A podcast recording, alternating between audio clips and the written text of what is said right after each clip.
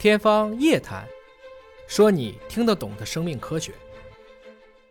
这本书很有意思的地方在哪儿？就是这个老先生，他是一个特别有个性的人，所以我刚才在说，我说这书里还写到了他和克里克，我我用的词儿是 恩怨情仇。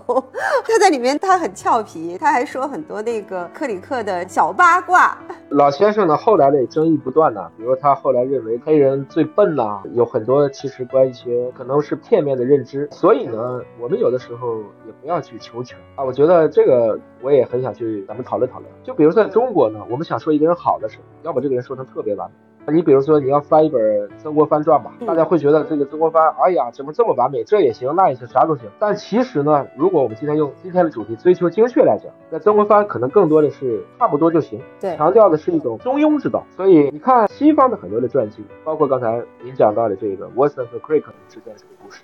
也包括最近我还看了这个中信即将出版的《基辛格传》，那这个《基辛格传》里很厚啊，两本书，毕竟人家一百岁了嘛。这个里面各种八卦写的，你都想笑啊！这么一点小事儿，喜欢哪个女孩啊，说过什么话，大家都在这里面写出来。但是你会明白，哦，原来基辛格跟我一样啊，他也要拉屎放屁啊！我这么讲的话，就让你有一种代入感。原来哪有什么所谓的？达人、伟人、完人，其实我们都是芸芸众生。你有你不堪的地方，我也有我不堪的地方，大家都差不多。所以距离才产生美。换言之，距离足够近，大家就一样。这反而能让我们会产生一种真正的见贤思齐的这种可能性，而不是要造一个神，然后大家都碰不上他。